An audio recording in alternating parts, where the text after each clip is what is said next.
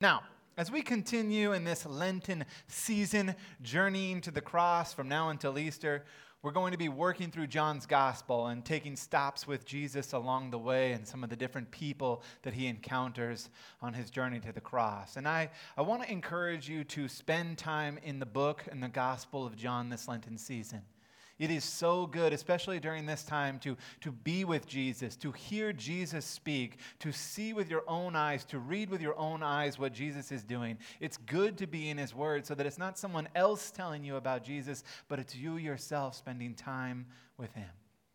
And today we encounter the story of Nicodemus, who, who comes and visits with Jesus. And what you're going to see right away is you see these two connections that come from John chapter 1 there's this mysterious verse, verses John chapter 1, verses 12 through 13, where John says something like, Yet to all who did receive Jesus, to those who believed in his name, he gave the right to become children of God, children born not of natural descent, nor of human decision or a husband's will, but born of God. And we just witnessed that in the baptism, right?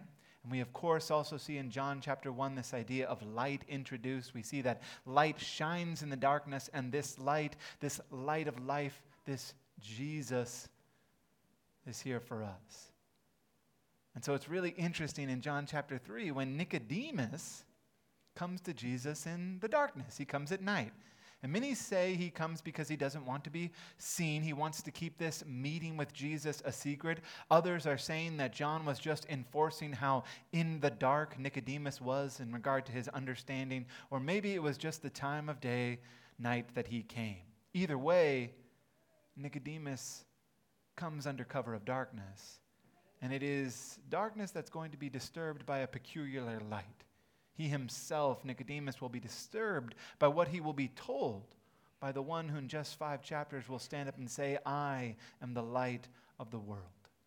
Nicodemus is disturbed because when he comes to Jesus, he comes to Jesus with a set of convictions, a set of convictions about what is real, about what is possible, and not unlike many who encounter Jesus, Nicodemus feels he, he already knows everything he needs to know about God, about how God works, about how the world works in relation to God. It's why he will start his saying, as Stefan just read for us, with the we know. But maybe we all can relate to that. We all come with our knowledge, right, of how the world works. We come with our own convictions. We come with our own knowledge of what is what. But we're going to see that that is precisely what Nicodemus, what he knows, becomes the stumbling block. That knowledge that he has distorts his ability to hear and to receive what Jesus says. At least initially, the vicar could tell you that throughout the chapters he will have a change of heart. But in our text today, Nicodemus is reduced to these outbursts of disbelief, these outbursts of astonishment. You're going to hear him say, How can anyone be born after having grown old? How can you enter a second time into your mother's womb? How can these things be? He came expecting to have what he knew confirmed by Jesus. With his fixed way of thinking, his fixed set of rules, and his progress become stifled. But you know as well as I do that Jesus has a wonderful way of taking people who are fixed, who are stuck, who are set in their thinking and ways, and challenges them, invites them to move past what they know, to move past what is possible, and to enter into a new relationship, a full relationship, into the impossible, into being born again, to know the Word made flesh to really know His words. And more than just to know, but to experience what He gives through water and the Spirit. And then they will see the kingdom of God in faith and in hope. So let's do what we've been doing. I've been liking this. No one has sent me angry emails, so I'm going to keep doing this until you do. We're going to go into the text with Nicodemus on his visit to talk with Jesus. And as we are putting ourselves in the text here, I will help us understand by pointing a few things out. Again, this is John chapter 3 if you have your Bibles. If not, of course, the words will be on the screen so that we can be guided along. But we do this entering into the story so that we can move past the just reading and knowing, but to really try to experience that the life that is there in the text when we put ourselves in it. So we're coming to Jesus with Nicodemus. It's night. We're walking with Nicodemus. He's looking over us. He's telling us, hey, you know, we're not hiding right now. We're not doing anything in secret. It's just, you know, I had work all day. He winks at us and we move our way to the door. We knock, and Peter will answer the door. He'll invite us in. We make our way over to Jesus, who doesn't ask us why we have come. He simply invites us to take a seat in the living room where he is staying. It's very comfortable, well lit, nice candles. Some of the other disciples are there too Mary and a few others, and water is brought to us, and Jesus lets Nicodemus have the first word. And so we sit up and we hear as Nicodemus very flatteringly says that we know Jesus is a teacher, meaning he's highly respected. He compliments Jesus. He says that Jesus is from God. He tells him that we have seen your miracles, Jesus, and it's very clear that God is with you. And we're silently nodding along. And then Jesus makes a statement. Jesus replied, Very truly, I tell you, no one can see the kingdom of God unless they are born again. And maybe we think Jesus is being a bit odd here, stating something random, but he's not being odd. He's present with us. He's speaking directly to Nicodemus, he's looking directly at him. And this word here, born again, that I've tried to bold here, you can kind of see it. If you are reading in your Bible, you have a tiny little footnote, a little tiny number there? You might see that if you're reading. Depending on your Bible's translation, you will have one word chosen born again or born from above. So, what I've done is I've put them both here. Because some translations choose to just, like I said, put it in the footnote. And this word really requires a conversation, a stop in the being in the story. Because we need to ask ourselves can words have two meanings? Or can only one be present in a single word? And to understand this text correctly, we're going to need to hear both meanings born again and also born from above. To be born anothen speaks of the time of birth and also the place from where this new birth is generated. We must be born again, born from above. It must be both. Jesus is telling Nicodemus that you think you have seen the kingdom of God. Through the sacrifices that you've been making, through the laws you have kept, through this city of Jerusalem. But the kingdom of God can't be seen without seeing Jesus. Can't be seen without having life in his name and living his ways. And this comes when you are born again as a child of God by God and live in his life. So it's not surprising that in the moment when Jesus shares this, Nicodemus responds with his first two points. It's a bit too abstract for Nicodemus. And yet it's also a little silly, isn't it? The idea of being born again. Nicodemus would have expected that the kingdom of God, well, he was already part of it. He was born a Jew.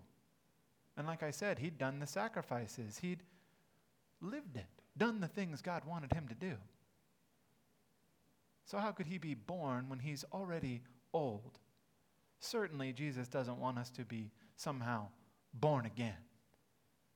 Certainly, he doesn't want us to die, right? And then to rise to new life. No way. After all, how, how could we physically be born if we're already born? How could it be possible to be born into some kingdom of God apart from being able to earn that, from being able to do what is good, what is right. That is how you get into the kingdom of God. This nonsense about being born from above. We are not from above, we are below. So, why are you talking about physical birth? All of this, really, Jesus, is impossible. I'm not going back into my mother's womb. No way. It's dark in there. But Nicodemus isn't making a joke here. I thought for a long time he was being sarcastic, but even now I don't know. Because he's astonished. And Nicodemus is doubtful. And in some ways, he's taking offense at the promise that Jesus is declaring to him. saying that something must be enacted by God. He must be born again physically and from above. Jesus isn't playing with words, he's speaking truth. And I think Nicodemus shrugs it off, laughs a little bit, and says, Impossible.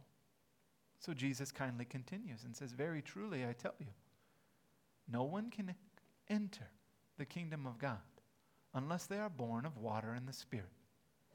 Flesh gives birth to flesh, but the Spirit gives birth to spirit. You shouldn't be surprised at my saying you must be born again. The, the wind blows wherever it pleases. You hear its sound, but you cannot tell where it comes from or where it's going. So it is with everyone who is born of the Spirit. Jesus asks him, Why are you surprised? You know the law. The law says if you sin, you die. The Psalms tells us that we are born in flesh and we are born sinful. Flesh is temporary, flesh does not last. But the Spirit is eternal. Jesus is telling him that he can be born of the Spirit, that he could become a child of God, that he could be forgiven, could be made new by water and the Spirit. And that, to Nicodemus, is probably the last straw, because that is impossible. Certainly not by some teacher, some man, some Jesus. And so we find Nicodemus and ourselves at this crossroad. Unless Nicodemus allows God to change his whole way of being in the world, his whole way of existing, he will not be able to see God at work. And the same is said of us.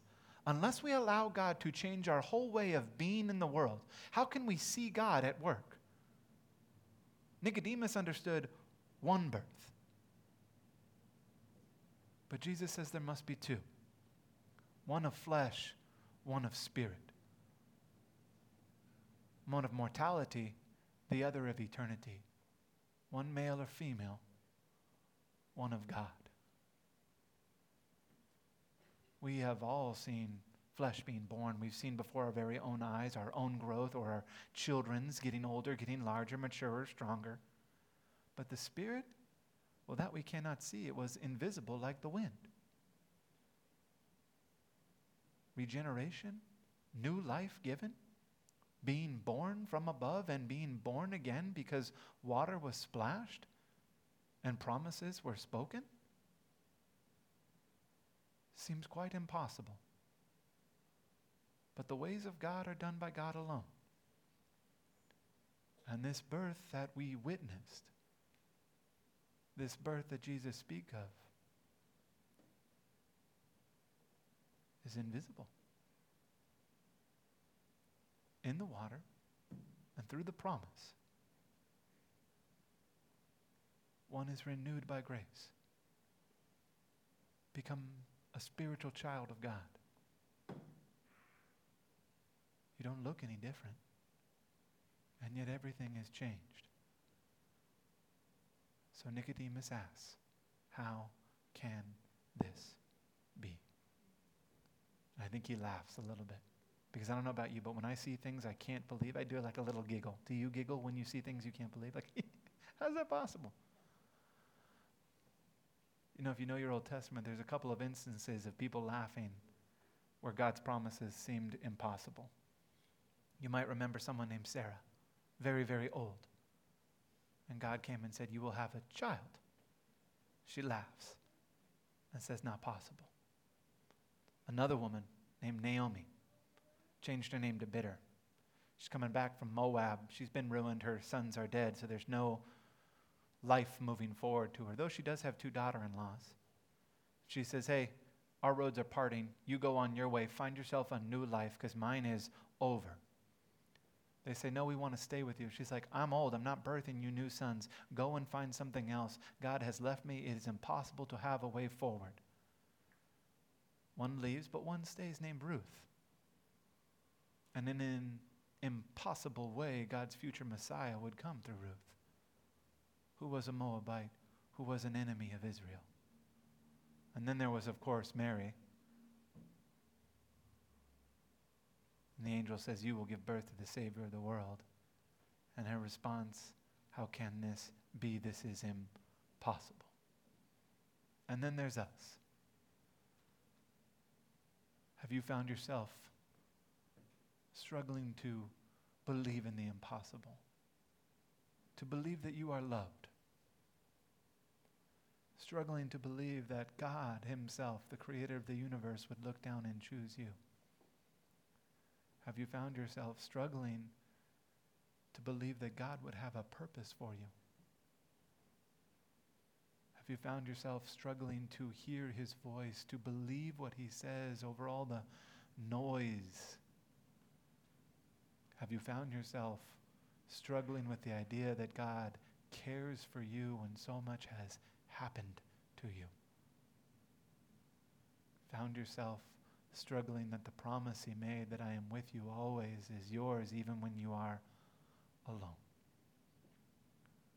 It is difficult to move from the knowing of things to the belief in the impossible promises of God. And Jesus points out that you, Israel's teacher, you're the most wise.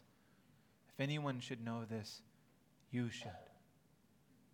And we hear this and say, man, if Nicodemus had all those credentials, the teacher of Israel, and yet he was held back, he couldn't get it, how am I supposed to understand this? And so we feel shame and afraid because we doubt, because we can't comprehend, because it's impossible.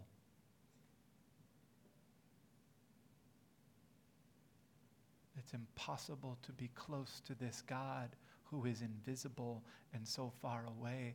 I don't know how to do it.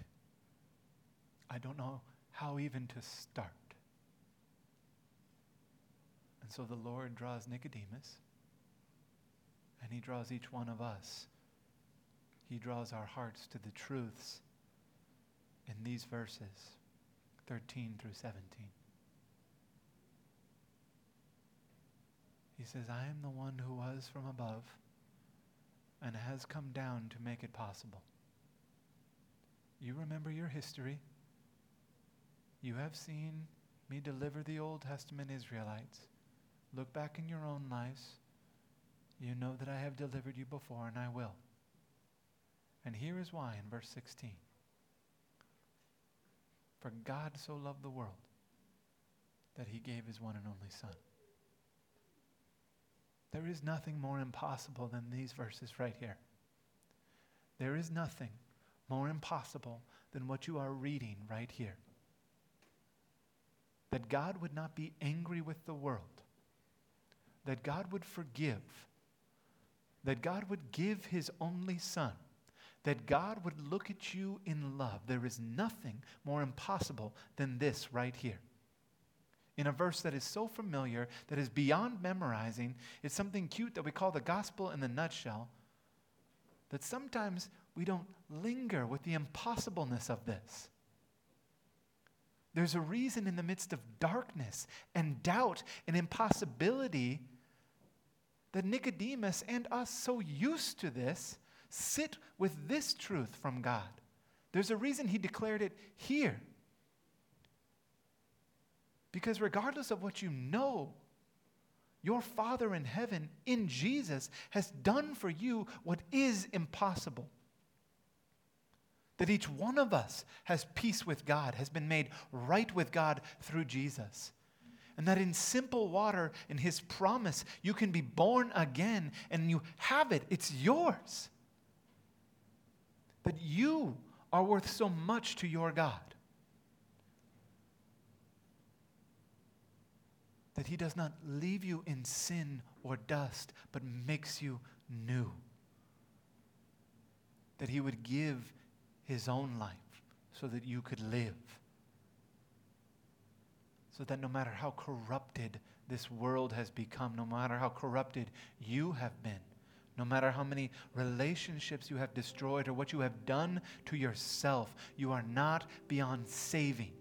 And you are not beyond love because he did not come to point out your faults and to tell you how much you've messed up, but he came to say, I love you and you are mine. Make you free so that you would know love, experience love, experience salvation. To be moved from dead to life everlasting. Not by works, but here and what Jesus Christ alone can do. Let's sing this next song.